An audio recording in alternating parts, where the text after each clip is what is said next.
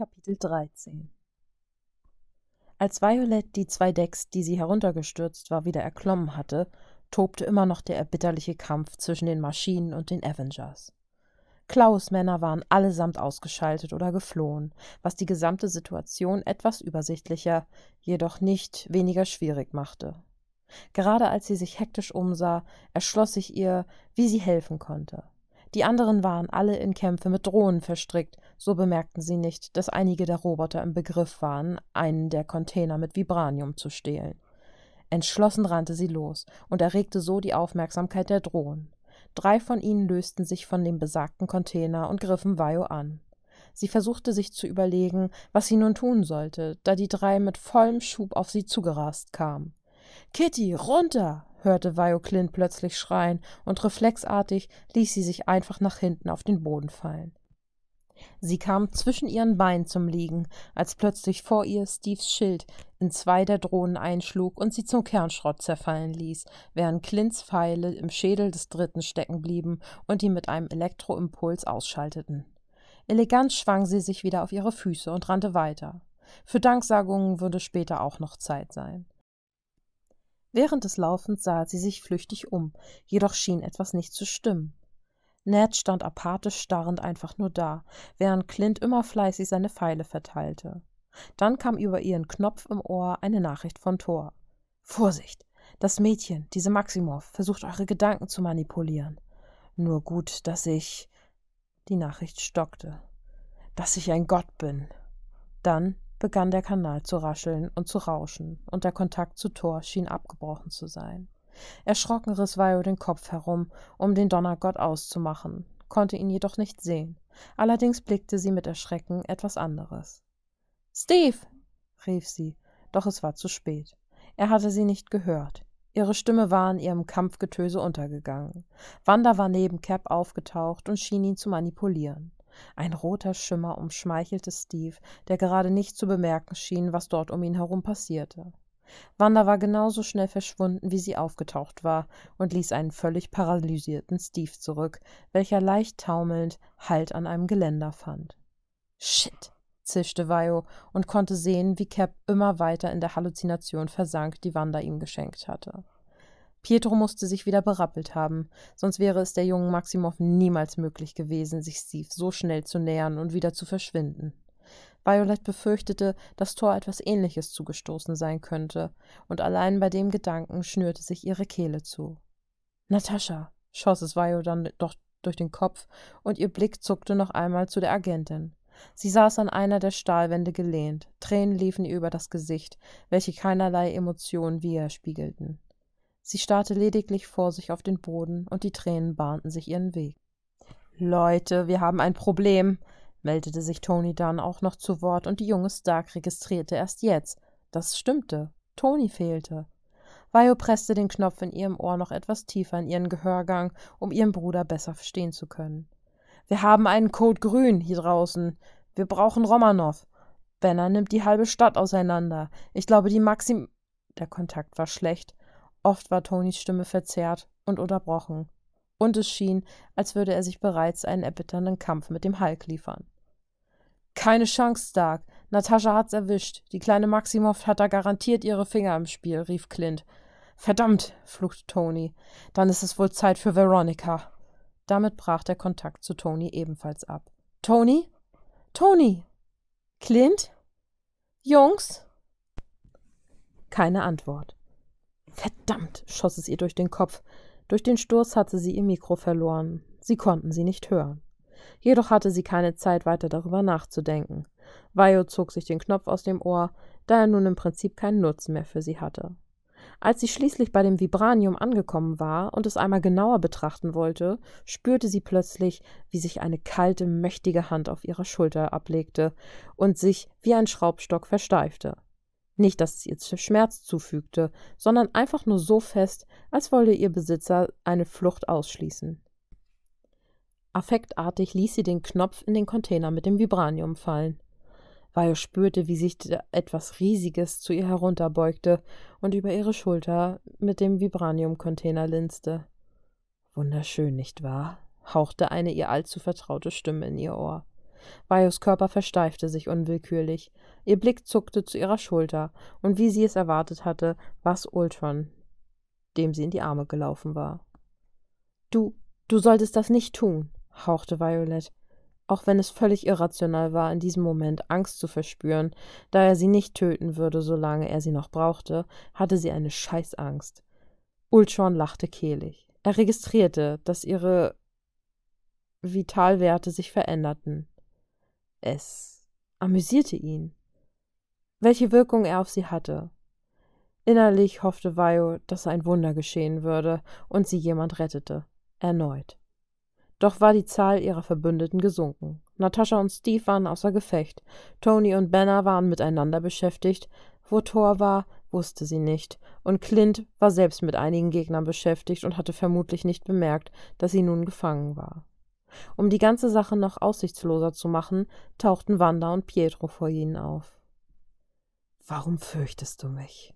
raunte er betroffen klingend. Hätte Ultron einen Atem, hätte er höchstwahrscheinlich ihr Ohr gestriffen, so nah war er ihr. Die Augen der Maximows lagen währenddessen kritisch und voller Empörung auf ihr. Kurz zuckte Violets Blick zu Pietro, welcher sich mit einer gebrochenen Nase wirklich schlimm aussah und sie böse anfunkelte. Hätte ich doch nur fester zugeschlagen, zuckte es durch Vajos Gedanken. Dann sah sie in Wandas Gesicht, welches völliges Unverständnis in sich trug, warum Vajo sich gegen sie stellte und weshalb sie bei den Avengers war. Es machte den Anschein, dass Pietro seiner Schwester nicht gesagt hatte, was zwischen ihnen beiden vorgefallen war und woher er die gebrochene Nase hatte. Sonst wäre sie definitiv wie eine Furie auf Violet losgegangen. Er hatte sie etwas gefragt. Eine Antwort stand noch aus. Nun säuselte er, und sie versuchte sich vorsichtig aus seinem Griff herauszuwinden, um ihn anzusehen. Zu ihrer Überraschung gestattete er es ihr. Ich fürchte mich nicht vor dir. Ich fürchte, was du anrichtest, sagte sie schlichtweg und betrachtete ihn. Er sah perfekt aus. Würde er doch nur nicht diese verbohrte Idee in sich tragen, welche ihn rastlos vorantrieb. Das ist nicht nötig, versicherte er und versuchte charmant zu sein, um sie zu umgarnen. Komm mit mir, lud er sie ein und verwies auf die Maximos. Ihr habt euch weiterentwickelt. In der neuen Welt seid ihr es, die das Recht haben, weiter zu existieren. Es wäre eine solche Verschwendung, wenn ihr euch gegenseitig bekämpfen würdet. Vor allem, da uns doch so viel verbindet, Miss Stark.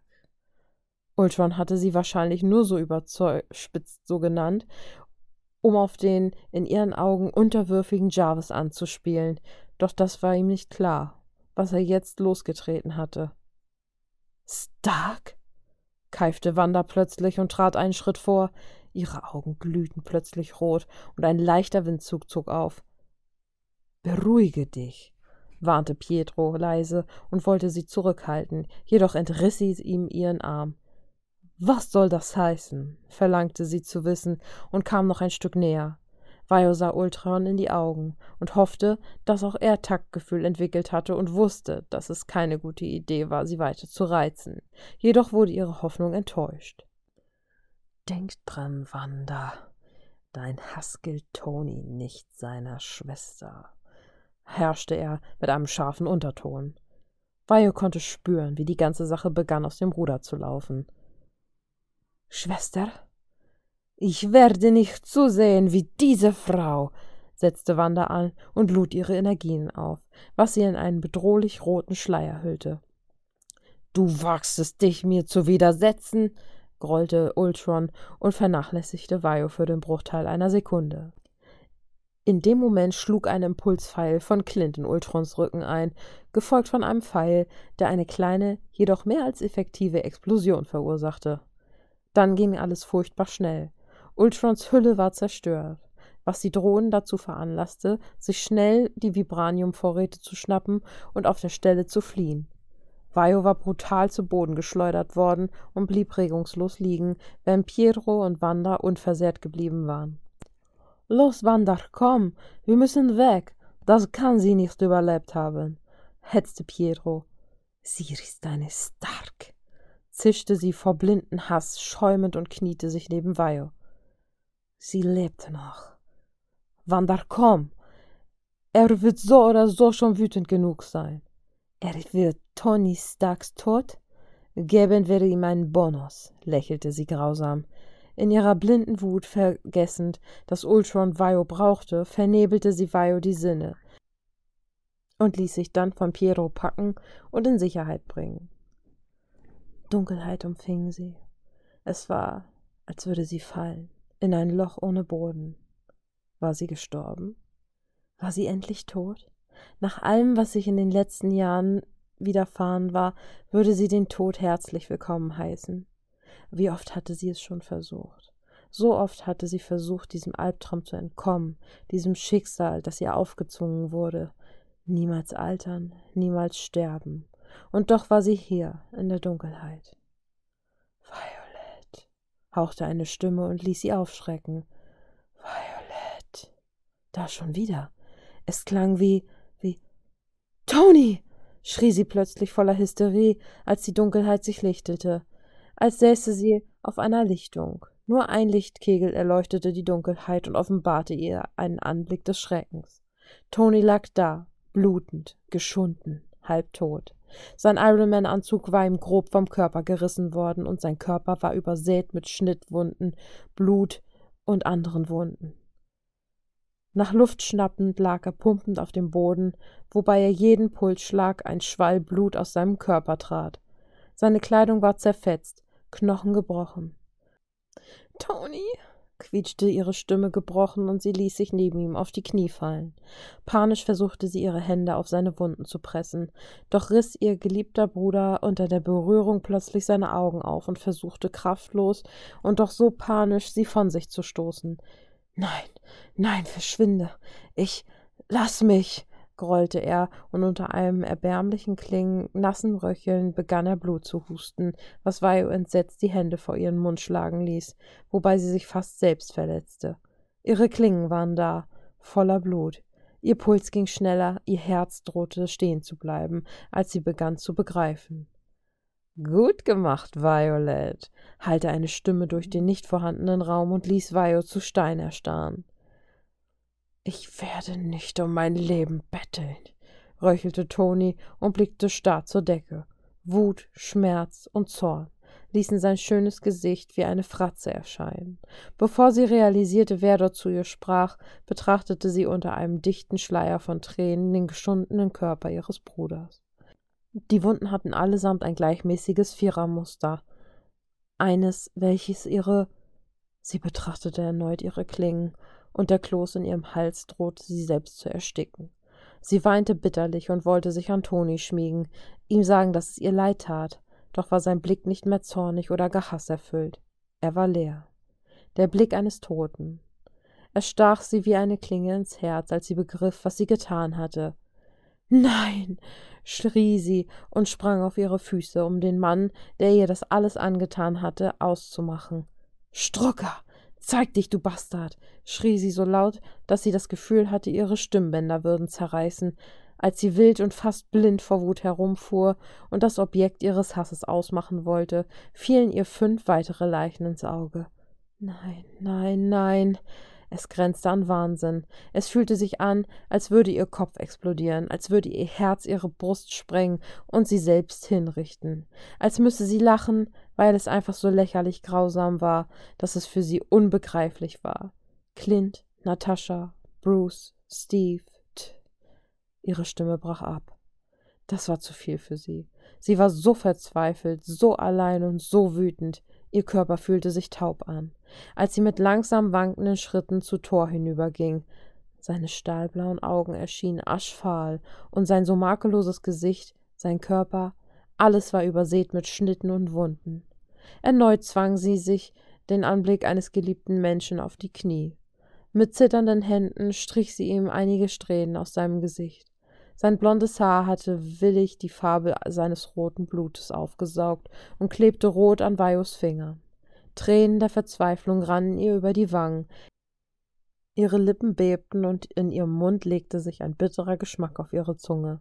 Eine solche Trauer, eine solche Ohnmacht hatte sie noch nie in ihrem Leben gespürt. Ein solcher Schmerz, schlimmer als alles, was man einem Menschen nur antun konnte, war der seelische Schaden, der Strucker ihr zugefügt hatte. Noch einmal ließ sie ihren traurigen Blick über den einst so strahlenden Asen schweifen und blieb wieder an seinen Augen hängen. Er war ein so treuer und guter Freund geworden, in der kurzen Zeit, die sie ihn nun kannte. Sie alle waren es. Sie erhob sich und ging langsam die Leichen ihrer Freunde ab. Steve lag da, sein Schild, den ihn hätte schützen sollen, lag nutzlos neben ihm, während seine Augen geschlossen waren, als müsse er vor irgendetwas wegsehen. Oder vor irgendwem. Als Vajo an ihm vorbeischritt, erinnerte sie sich, wie sie getanzt hatten, wie er sie in den Armen gehalten hatte und wie er sie angelächelt hatte. Diese aufrichtigen, strahlenden Augen. Einige Schritte weiter lag Banner, Bruce, welcher nicht einmal in der Gestalt des Hulk war. Weshalb auch? Er kannte sie, er vertraute ihr. Es gab keinen Grund, ihr feindselig gegenüberzutreten, und sie schien dieses Vertrauen kaltblütig ausgenutzt zu haben. Sein Gesicht war geschunden und seine Brillengläser waren gesprungen. Doch galt sein Blick, der so viel Verzweiflung in sich trug, nicht ihr, sondern Natascha, welche in wenigen Abstand von ihm entfernt lag. Da bekam Vio eine furchtbare Gänsehaut und ein Schluchzen entfuhr ihrer Kehle. Bruce hatte Ned die Hand hingereicht und sie nacheinander ausgestreckt, sich jedoch nicht erreichen können. Einige Zentimeter trennten ihre Fingerspitzen. Ihr Blick war ihm ebenfalls zugewandt und ihre Wange war tränennass, was das Blut auf ihrer Wange wie ein Aquarell zerlaufen ließ. Es konnte also noch nicht lange her sein, dass sie gestorben war. Vajos Kehle fühlte sich an, als würde ihr schlechtes Gewissen sie strangulieren, als würde ihr die Luft zum Atmen genommen werden. Ned, sie war so gut zu ihr gewesen, sie hatte sich um sie gekümmert, hatte sich mit ihr in das Partygetümmel gestürzt. Sie hatten viel geredet und nun war das alles vorbei. Clint, wisperte sie und schritt an seine Seite.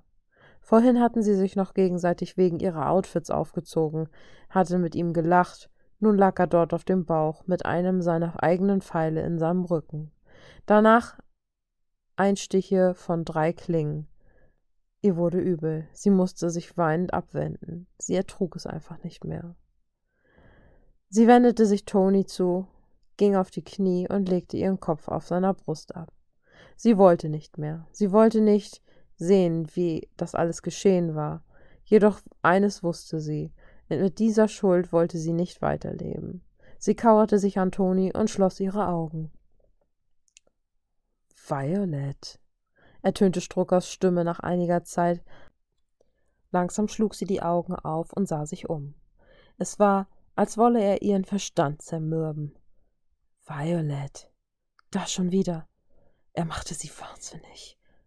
Violet, Komm zu dir, sprach er, und innerlich machte das Geräusch seiner Stimme, das furchtbare Wut in ihr aufflammte. Er sollte still sein, endlich still. Wieder stauten sich Tränen an, wieder flammten die Hilflosigkeit und der Schmerz in ihr auf. Violet. Diesmal klang die Stimme lauter, und plötzlich spürte sie, wie ihr eine Hand auf der Schulter lag, welche sie grob von Toni wegreißen wollte. Da sah sie ihre Chance. Sie fuhr herum und zog mit dem vermeintlichen Strucker ihre Klingen über die Brust, was ihn unter einem Schnaufen kurz zusammenzucken ließ. Er jedoch keine Anstalten machte, sie loszulassen. Im Gegenteil, die Gestalt, von der sie mittlerweile sicher war, dass es der Mann war, schlang seine Arme um sie, er presste sie an sich und sorgte so dafür, dass sie ihre Arme nicht mehr bewegen konnte. Er war einfach zu stark.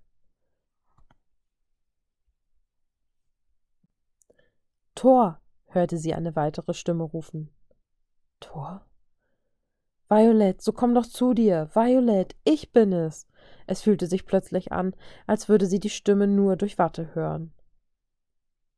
Doch war sie sich sicher und nicht mehr ganz sicher, ob es sich um Strucker handelte. Tor? nuschelte sie fast unverständlich, und ihr Gedankengewirr schien sich langsam zu ordnen. Ich, ich glaube, sie beruhigt sich wieder, hörte sie jemanden sagen. Seine Stimme klang bebend, aber gefasst, als hätte er Schmerzen.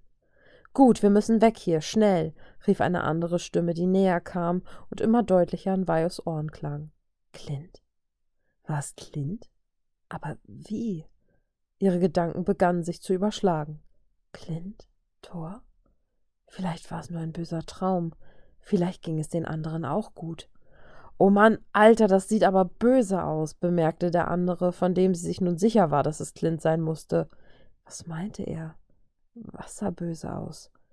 Ohne ihn gesehen zu haben, wusste Vio, dass es Thor sein musste, der sie in seinen Arm hielt. Es. Es ist nichts, entgegnete Thor. Sie nahm seinen Duft wahr, der unvergleichliche Duft, der sich jedoch mit etwas anderem vermischt hatte, etwas Metallischem. Blut. Roch, roch es nach Blut? Die junge Maximow hat sie voll erwischt, sagte Clint, und Vio spürte, wie Thors Griff sich langsam lockerte. Sie wollte die Augen aufschlagen, wollte sehen, wie es ihren Freunden wirklich ging, doch konnte sie nicht. Es war wie nach einer durchgezechten Nacht. Ihre Sicht war verschwommen, ihr Körper wie gelähmt, und alles schien sich in weiter Ferne abzuspielen. Immer noch wie in Watte gepackt, driftete sie erneut ab, jedoch mit dem Wissen, dass alles in Ordnung zu sein schien. Thors Sicht. Wanda hatte grandiose Arbeit geleistet. Sie hatte ihn erwischt, hatte ihn Albträume sehen lassen. Seine gefallene Heimat, die nun Hellheim angehörte. Doch ließ sich der Ase nicht so leicht hinters Licht führen und trotzte der Vision der jungen Maximow. Er wusste, wenn sie es bei ihm versucht und geschafft hatte, dann würde sie es auch bei seinen Freunden tun. Eilig machte er sich auf, um sie zu warnen. Doch schienen seine Kommunikatoren ausgefallen zu sein. Somit rannte er wieder an Deck und streckte den einen oder anderen Roboter, der seinen Weg kreuzte, nieder. Aber als er nun auf der Ebene ankam, wo das ganze Drama begonnen hatte, sah er, wie Clint Wanda gerade mit einem seiner Impulspfeile außer Gefecht setzte und sich nun daran machte, Natascha und Steve zu beruhigen. Die beiden apathisch dastanden und versuchten, sich zu berappeln, es ihnen aber nicht so gelingen wollte. Barton, was ist hier oben geschehen? wollte Thor kurz erfahren, als er feststellte, dass alle Gegner geflohen oder niedergestreckt waren. Selbst Wanda lag nicht mehr an Ort und Stelle. Ihr Bruder schien mit ihr die Flucht ergriffen zu haben, was auch besser für die beiden war. Hätte Thor sie noch einmal in die Finger bekommen, hätte er nicht versprechen können, ob er sich hätte zügeln können. Ned und Steve hat Wanda erwischt. Tony versucht Banner wieder einzufangen.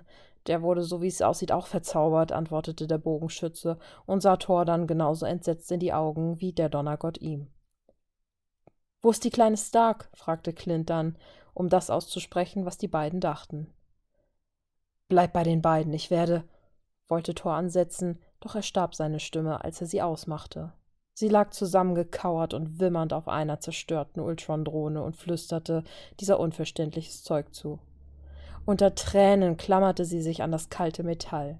Je näher Thor ihr kam, desto erbärmlicher wurde ihr Anblick, und desto mehr bekam er nicht übel Lust, dieses verfluchte Metallwesen, das sich selbst Ultron nannte, kurz und klein zu schlagen, ebenso wie diese Zwillinge, welche sich anmaßten, seinen Freunden Leid zuzufügen. Als er sie erreicht hatte, wollte er nichts sehnlicher, als sie zu retten.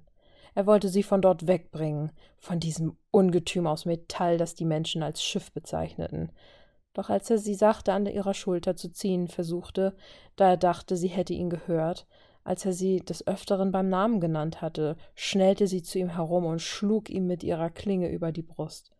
Erschrocken, da dies das letzte war, mit dem er gerechnet hatte, zuckte er kurz zusammen.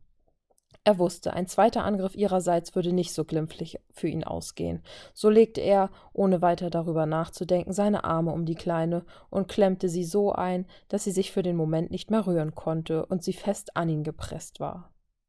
Er hatte des Öfteren beruhigend auf sie eingeredet, und erst nachdem sie begann, sich zu entspannen und er beginnen konnte, seinen Griff zu lösen, spürte er einen brennenden Schmerz, der sich über seine Brust zog.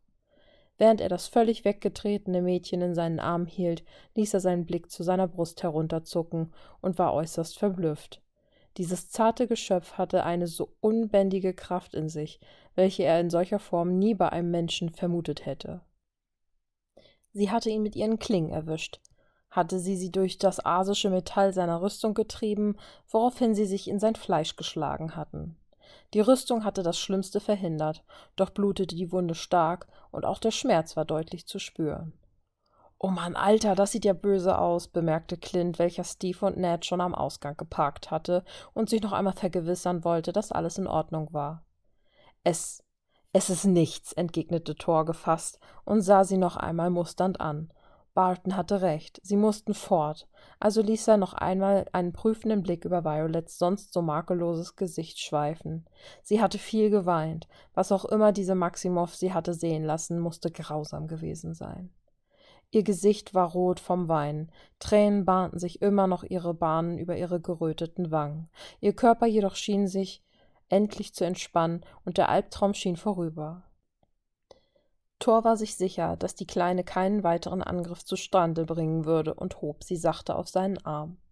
Clint hingegen war bereits wieder zu Cap und Natascha zurückgekehrt, und so verließen sie gemeinsam den Frachter. Sie hatten versagt.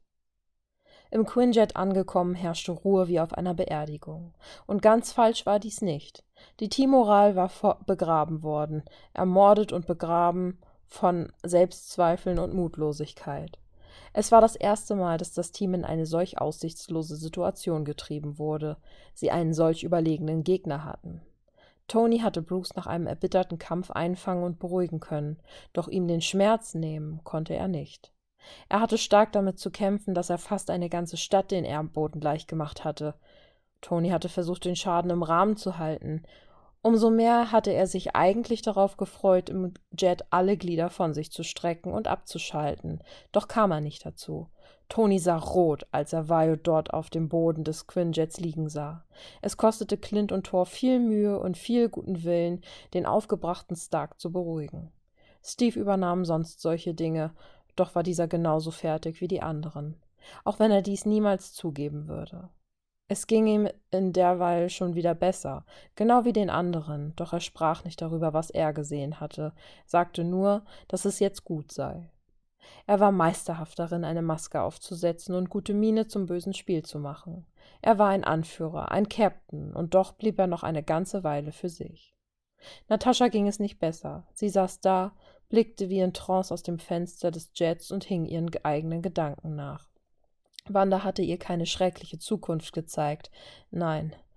Das, vor dem sich Natascha am meisten fürchtete, war ihre Vergangenheit, und genau diese war es, in der Wanda sie gefangen gehalten hatte.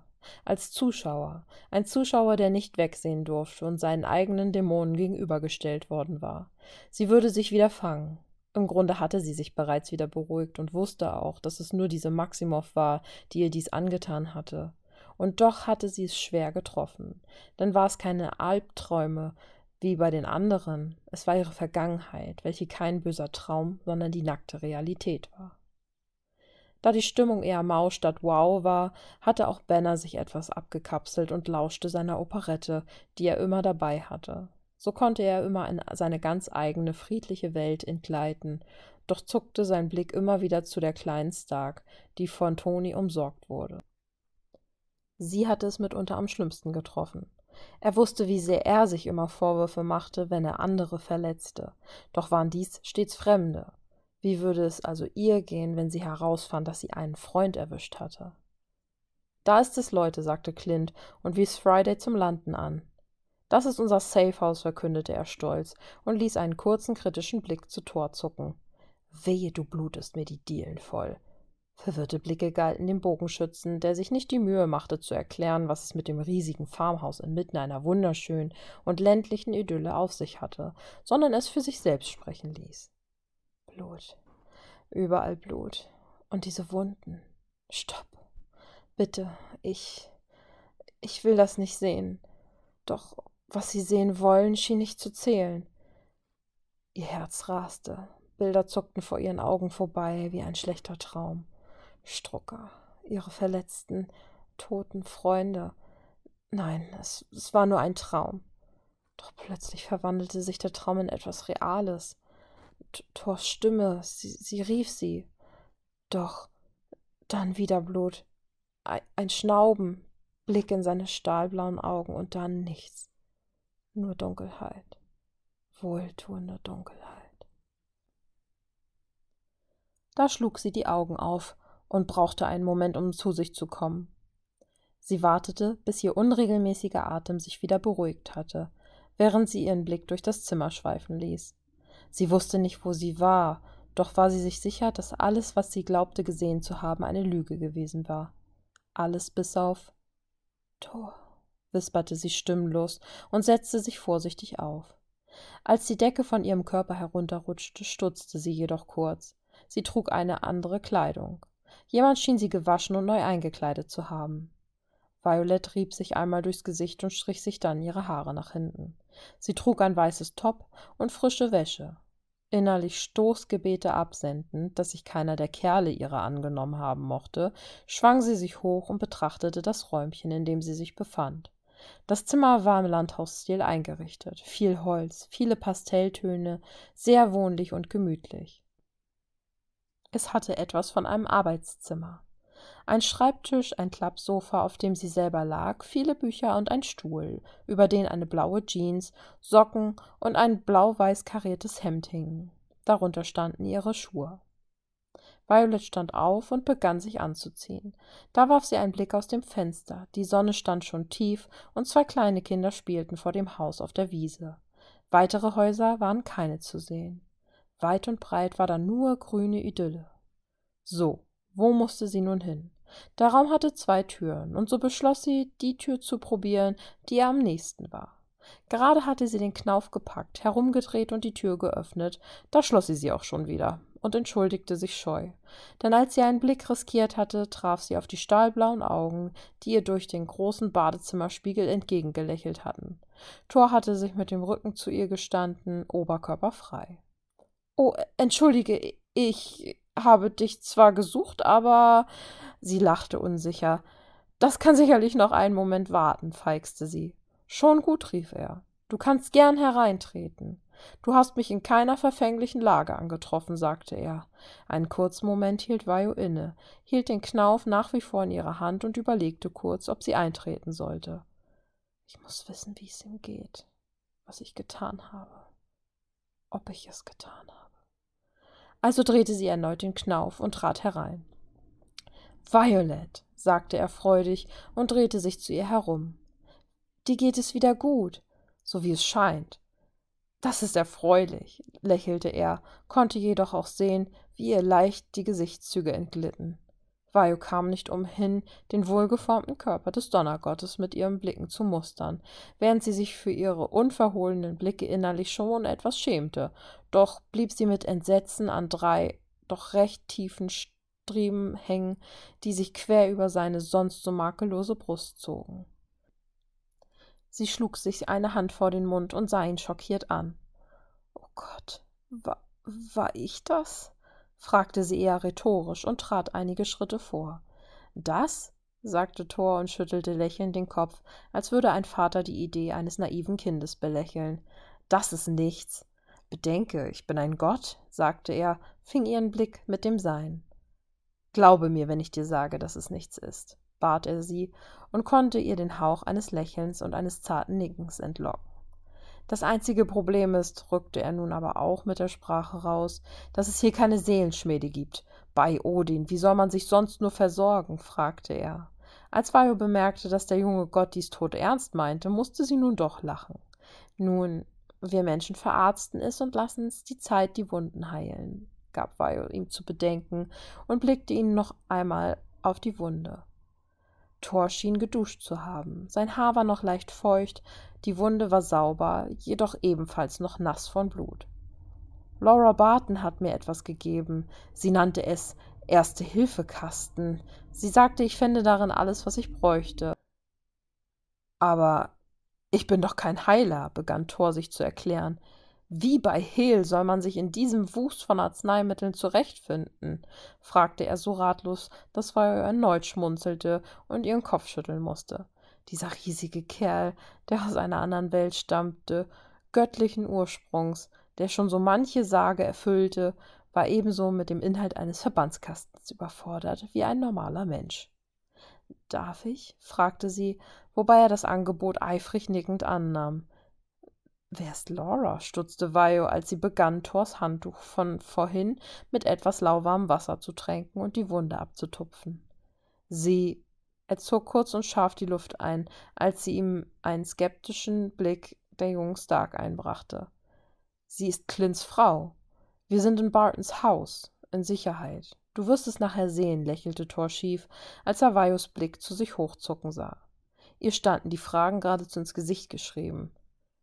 Ich frag jetzt gar nicht erst, sagte sie und wusch die Handtuchecke noch einmal aus. Aber den anderen, den anderen geht's gut, oder? fragte sie, und Sorge lag in ihrer Stimme. Es geht allen bestens. Sie sind erschöpft, aber wohlauf, lächelte er. Stille. Einen Moment lang sagte keiner von beiden etwas. Thor stand da und sah auf das Mädchen hinab. Sie machte das, was sie tat, mit einer solchen Akribie und machte sich dabei insgeheim immer noch solche Sorgen, dass sie ihm Leid zugefügt hatte. Dabei hatte Thor doch schon so manche andere Schlacht gefochten, so manche andere Verletzung gehabt. Wahrlich, diese war wohl eine der überraschendsten, aber nicht der schmerzhaftesten oder gar schlimmsten gewesen. Es war ihm wichtig, dass sie dies wusste, so brach er die Stille. Es lag nicht in deiner Macht, setzte er an, während Vajo das Handtuch weglegte und eine Salbe zur Hand nahm. Er konnte ein leises Seufzen statt einer Antwort vernehmen, was ihn in seiner Vermutung bestätigte, dass sie ihm nicht glaubte. Diese Maximow hat deinen Geist vernebelt, genauso wie sie es mit Rogers, Banner, Natascha gemacht hat. Selbst mir hat sie Dinge gezeigt. Er sah sie so eindringlich an, und seine blauen Augen versicherten ihm dies mit einer solchen Aufrichtigkeit, dass sie tatsächlich mit dem Gedanken spielte, sich zu verzeihen. Ich begann sie und blickte ihn scheu lächelnd an. Ich danke dir, Thor. Ich verspreche dir, wenn ich dieses Miststück das nächste Mal treffe, dann trete ich ihr gewaltig in den Hintern. Thor lachte. Ihm gefiel ihre direkte Art. Ich selbst hätte es nicht treffender sagen können. So soll es sein, schmunzelte er. Vajo mochte es, wie er lächelte. Immer wenn er dies tat, strahlte er und vermittelte ihr tatsächlich das Gefühl, als wäre alles in Ordnung. Als hätte sie nicht gerade versucht, ihn einen Kopf kürzer zu machen, als wäre da draußen kein Superindividuum, welches versuchte, die Menschheit auszurotten. Nach einer Sekunde, gebannt von seinem Lächeln und dem Blau seiner Augen, besann sie sich, dass sie die Tube mit der Salbe noch immer in der Hand hielt. Eilig machte sie sich daran, etwas davon auf ihrem Finger zu geben und die Tube wieder zur Seite zu packen. Das könnte jetzt etwas brennen, warnte sie, wissend, dass es ihm wahrscheinlich eh nichts ausmachen würde. Er nickte und innerlich war sie ihm dankbar, dass er nicht wieder einen machomäßigen Spruch parat hatte, denn langsam wäre sie sich wirklich klein und schwach neben ihm vorgekommen, denn wenn es etwas gab, das sie aus der Vergangenheit nicht vermisste, war es das Versorgen von ihren eigenen Wunden. Das Brennen von Jod auf Schürfwunden, das Ziepen, das Abziehen eines Pflasters, nein, so etwas musste sie nie wieder über sich ergehen lassen, lachte sie innerlich. Als Vajo begann, mit den Fingerspitzen die Furchen auf Thors Brust einzureiben, war sie doch zu ihrer Schande etwas abgelenkt durch seinen muskulösen Oberkörper. So gut es ihr möglich war, versuchte sie Fassung zu bewahren und sich nichts anmerken zu lassen. Nun stand nur noch das Verbinden an, was sich als nicht so einfach herausstellen sollte. Nachdem Vajo nun die Kompressen auf die gesalbten Stellen gelegt hatte und den Anfang des Verbandes mit einer Hand darauf fixierte, wollte sie die erste Bahn um seinen Oberkörper wickeln. Ziemlich schnell bemerkte sie, dass ihre Arme zu kurz zu sein schienen, denn die Hand, die die Verbandrolle übernehmen wollte, angelte immer im Leeren. Sie trat noch etwas näher an ihn heran, völlig vertieft in ihre Mission, ihn zu verbinden, dass sie gar nicht wahrnahm, wie nahe sie ihm eigentlich war. Erst als sie ihn fast mit einer Umarmung gegenüberstand, stutzte sie flüchtig in ihrem Handeln. Gerade wollte sie ertappt zurücktreten, da packte er in einer flüssigen Bewegung hinter sich, ohne seinen Blick von dem ihren abzuwenden. Spürte sie, wie seine Hand der ihren den Verband abnahm und ihn für sie übernahm. Der Moment, in dem seine Finger ihre berührten, löste ein wohliges Kribbeln in ihrem Innersten aus, und sie fühlte sich in jene Nacht auf der Terrasse zurückversetzt. Einige Male wiederholten sie diese Wickeltechnik noch, bis sie das letzte Stück zum Fixieren noch einmal um seine Schulter führte, wozu sie ihnen auf Zehenspitzen noch einmal näher kam. Du, setzte er heiser an, als sie ihm so nahe war. Du bist eine Heilerin. Dir wohnt eine weiße Magie inne, die Asgards Heilerinnen ausmacht, schmeichelte er, woraufhin sie ihm ein schiefes Lächeln schenkte. Ich bezweifle, dass Asgards Heilerinnen ihren Patienten vorher eine Verletzung zugefügt haben, die sie dann verarzten müssen, scherzte sie und war dabei zu verstummen, da es so schien, als würde sie den Augenblick wieder aufflammen lassen, der ihnen das letzte Mal gestohlen wurde. Tor? tönte Tonis Stimme plötzlich durch den Raum, gefolgt von einem erbarmungslosen Klopfen, welches von einer zweiten Tür im Bad kam. Es war von zwei Seiten begehbar. Das erklärte, weshalb Thor in ihrem Bad war. Er war von der anderen Seite gekommen. Die beiden hielten ungläubig inne. Das ist doch ein schlechter Scherz, wollte Vajo stimmlos feststellen und blickte Thor genervt lächelnd in die Augen. Es scheint, Stark hat einen übernatürlichen Sinn, raunte Thor und strich ihr mit den Fingerspitzen eine Haarsträhne hinter ihr Ohr einen übernatürlichen Sinn zu wissen, wie er allem und jedem grandios auf die Nerven gehen kann, ja, scholoss Vajo, das von Thor mit einem Schmunzeln quittiert wurde. Thor! rief Toni erneut. Antworte ihm, wisperte Vajo. Stark, grollte er gehalten, jedoch mit einem leicht genervten Unterton. Es gibt Essen, und die Betten werden verlost. Ich war zwar dafür, dass einer das nehmen sollte, was er übrig bleibt, aber die anderen meinten, das wäre nicht fair. Aber ich meine, was ist schon fair? Es ist auch nicht fair nachgesagt zu bekommen, man ganz allein wäre daran schuld, dass die Welt dem Untergang geweiht ist. Munter redete Toni drauf los, was Torm mit den Augen rollen ließ, ihnen jedoch einen Moment Zeit verschaffte. Selbst Thor wusste, wenn Toni einen seiner Monologe startete, viel Zeit vergehen konnte. Also streichte er sachte Vajos Wange und bettete dann ihr Gesicht zart in seine Hände. Dann beugte er sich langsam zu ihr herunter, was ihr ein gewaltiges Herzklopfen verursachte. Na ja, aber ich meine, es ist ja auch mal so gar nicht richtig, die Schuld nur bei einem Einzelnen zu suchen. Das war, wenn überhaupt, Gemeinschaftsbockmist. Vio hängt da genauso mit drin wie Benner. Im Prinzip hat er mich dazu getrieben, schwafelte Toni, was Vio ihre Augen aufreißen und Luft holen ließ. Ihren aufgebrachten Ausruf wusste Thor zu unterbinden, indem er ihr rasch eine große Hand auf den Mund legte und sich ein herzhaftes Lachen verkneifen musste. Ihre Augen sprachen in diesem Moment Bände, was Thor köstlich zu amüsieren schien. Stark, du solltest solche Dinge für dich behalten rief Thor ihm zur Antwort. Die Wände haben manchmal Ohren. Ist das schon wieder so ein in meiner Welt Ding?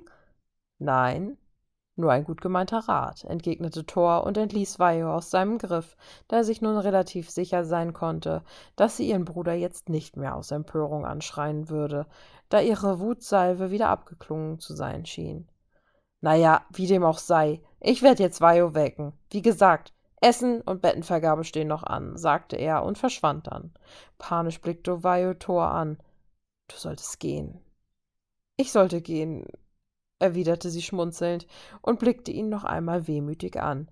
Da gab er ihr einen flüchtigen Kuss auf die Stirn, den sie mit geschlossenen Augen genoss und sich rasch abwand, sonst wäre sie höchstwahrscheinlich entweder in Ohnmacht gefallen oder über ihn hergefallen also verließ sie rasch das bad zur tür zu der sie auch hereingekommen war und fand sich nun wenige sekunden vor toni im zimmer wieder